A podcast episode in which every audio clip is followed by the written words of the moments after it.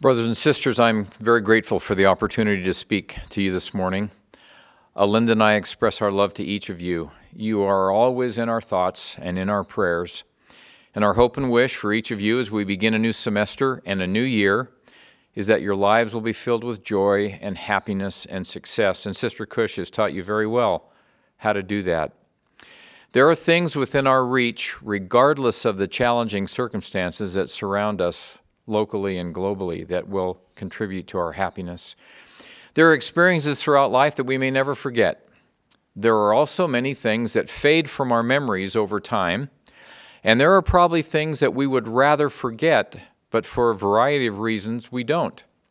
We might hear a song, and it takes us back to a time and a place. In the Mexico Cuernavaca mission, we sang Hark All Ye Nations at the conclusion of every meeting. We did so with a future purpose in mind. It was our hope that whenever one of our missionaries heard or sung that hymn for the rest of their lives, it would cause them to reflect on their missionary service, and they would once again feel the spirit of everything wonderful they experienced. We take pictures of vacations and family gatherings to remind us of places we have visited and cherish times with children and other family members. I will not forget nor will it ever be forgotten that on our first date, I forgot Sister Kusch's name. Just a few weeks ago, I communicated with a former missionary companion for the very first time in a very long time, and it brought back some very special memories of the time we spent together preaching the gospel in Central America.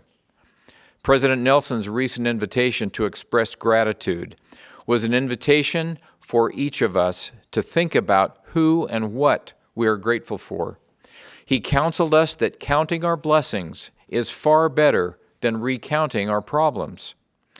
The scriptures contain over 400 references that include the word remember or some derivative of the word.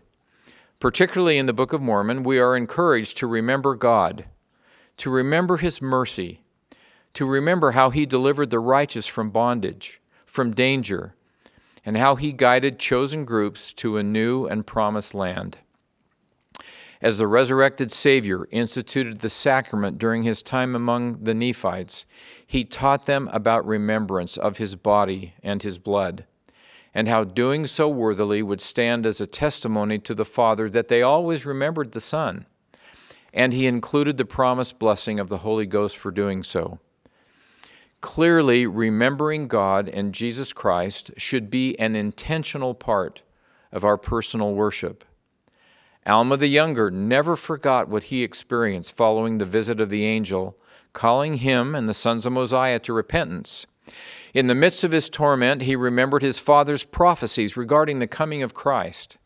He testified that as he looked to the Savior for mercy and forgiveness, he could remember his pains no more. The lessons he learned about the healing and forgiving power of the Savior's atonement not only blessed him and those in his time, but they continued to bless us in our time. Following their own powerful conversion, King Benjamin admonished his people to always retain in remembrance the greatness of God.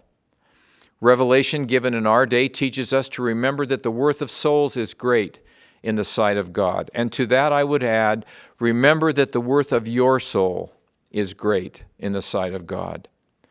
And behold, he who has repented of his sins, the same is forgiven, and I, the Lord, remember them no more. Our personal and intentional remembering benefits us even more when we add time to reflect and to ponder and to record the personal revelation that God is willing to give us. Our effort to reflect and ponder allows the Holy Ghost to teach us important lessons and prepares us to learn and be taught new things. There is power in remembering. There is purpose in reflecting and pondering. And remembering, reflecting, and pondering encourage us to act, to repent, and to change. Recording what we learned is a demonstration of gratitude, a witness of testimony, a commitment to act, and can be an essential resource to helping us and others in the future. Significant events are associated with remembering, reflecting, and pondering. Luke records that following the Savior's birth and the visit from the shepherds, that Mary pondered these things in her heart. In describing the life changing effect that James 1 5 had on him, Joseph Smith recorded that he reflected on it again and again. His deep reflecting led him to act, and thus began the restoration of the gospel of Jesus Christ in these latter days. Enos was inspired by the words of his father Jacob, which had sunk deep into his heart. Pondering can follow instruction or significant experiences, but it also is preparatory for receiving more. Following six chapters of instruction by the Savior in 3rd Nephi, he sent the people home to ponder on the things he said, to pray to the Father for understanding, and to prepare their minds for the next day when he would again come to teach them. But before they left for their homes, two more chapters record the miracles of healing, the Savior's powerful prayer, the miraculous angelic ministry to the little children, and the institution of the sacrament. Preparatory to receiving the remarkable vision on the redemption of the dead that we know today as Section 138 of the Doctrine and Covenants, President Joseph F. Smith said he was sitting in his room pondering over the Scriptures. Pondering is an essential element of the learning pattern at Ensign College. Learners are invited to think about ways to apply and integrate secular knowledge with gospel truths, helping them to internalize the concepts that are being learned. Each week, as we partake of the sacrament, we remember the covenants we have made. We reflect upon the Savior's atoning sacrifice. We ponder our own standing before the Lord. And we renew our desire to repent and to change and to improve. Before seeking to know the truth of the Book of Mormon and of all things, Moroni exhorts us to remember God's mercy to his children from the time of Adam and to ponder it in our hearts. As Alma's father, Alma, was seeking the Lord's guidance on how to judge the rebellious of the rising generation, he received inspired guidance, which he wrote down, that he might judge the people of the church according to the commandments of God. Now, I have cited examples from the scriptures, but you and I should have our own personal collection of things to remember and important lessons that we have learned. As we reflect and ponder on them, the Lord will continue to teach us in important ways. This is an essential element in receiving personal revelation. It is how the Lord quickens our understanding. I have reflected time and time again on my five years of full time missionary service. As I have pondered those experiences, I remember important things that I have learned about priesthood power, about listening to and acting upon the promptings of the Holy Ghost. And my heart is filled with joy when I remember those who accepted the invitation to come unto Christ and enter the waters of baptism and who continue faithfully on the covenant path. Now, reaching several recent personal milestones has prompted me to remember, reflect, and ponder on experiences and important lessons that I have learned. They are too numerous to mention in one devotional message, but I want to share five. The first, you are going to have disappointments in life. Appreciate them. It just may be the Lord's way of preparing you for even greater blessings. Two, helping someone else achieve or accomplish something is heroic. Three, wherever you are now is the best place you've ever been. Four, seek the forgiveness of someone you may have wronged before it's too late. And five, the Lord's timing matters a lot. So, lesson number one Elder Hugh B. Brown, who served as a member of the Quorum of the Twelve Apostles in the First Presidency, told of an experience he had while serving in the British Army. Years earlier, on his farm in Canada, he had pruned an overgrown currant bush down to nothing but stubs knowing that such drastic action would eventually allow the currant bush to be laden with delicious fruit. Elder Brown said at the time he could almost hear that currant bush say, How could you do this to me? He responded, I am the gardener here, and I know what I want you to be. Someday, when you are laden with fruit, you are going to say, Thank you, Mr. Gardener, for loving me enough to cut me down, for caring enough about me to hurt me. Thank you, Mr. Gardner. Well, years passed, and Elder Brown held the rank of field officer in the British Canadian Army. He had worked hard, and he was proud of his accomplishments. In fact, he was in line to become a general, which he wanted very, very badly. He was prepared. He had proven himself. He had seniority. Well, one day he received notice from the general in charge of all Canadian forces to report to his office the next morning, certain that this was to inform him of his promotion.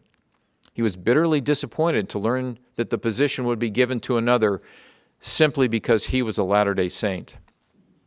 Afterwards, in a quiet moment, he angrily shook his fist towards heaven and said, How could you do this to me, God? And then he heard a voice. It was his own saying, I am the gardener here. I know what I want you to do. And at that moment, the bitterness left. He fell to his knees and arose a more humble and grateful man who was to become a mighty servant of the Lord. Lesson number two helping someone else achieve or accomplish something is heroic. When our youngest daughter was in the eighth grade, she wanted to participate in a school trip to the East Coast. We told her she could, as long as she earned the money to pay for it. Her best option turned out to be an early morning paper route, but she would need help. Nearly every weekday morning for the entire school year, my daughter and I sat on the cold floor of our garage, folding over 100 newspapers, which we would load into my Volkswagen Jetta to deliver. My daughter would do one side of the street while I did the other. This became sacred time for us. We talked about a lot of things. We listened to the same radio station every morning. We laughed a lot and occasionally cried too. She earned every penny that was needed, and we celebrated her accomplishment. Well, this daughter is the mother of three now, and a little over a year ago, when her teenage daughter wanted to go on a school trip to the East Coast. Our daughter helped hers raise all the needed funds by making and selling homemade French bread and cinnamon rolls. I hope that everyone who is listening to this message can reflect on someone who has helped them achieve or accomplish something. One's real value in the kingdom of God can be measured by what they do to help and lift others. Those who serve others in quiet, Christ like ways are the true heroes and heroines. They do what they do out of pure love. They seek no praise or recognition. We need more of them in the world today. Strive to be one.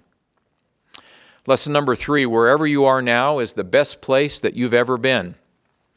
On our final evening in the MTC before leaving for Mexico, a banquet was held.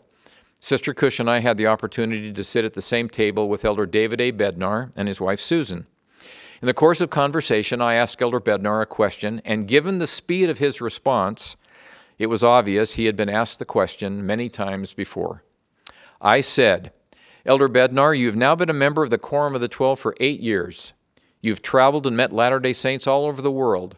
Of all the places you have been, which one is your favorite? He quickly replied, the last one where I was, because that's where the Lord sent me.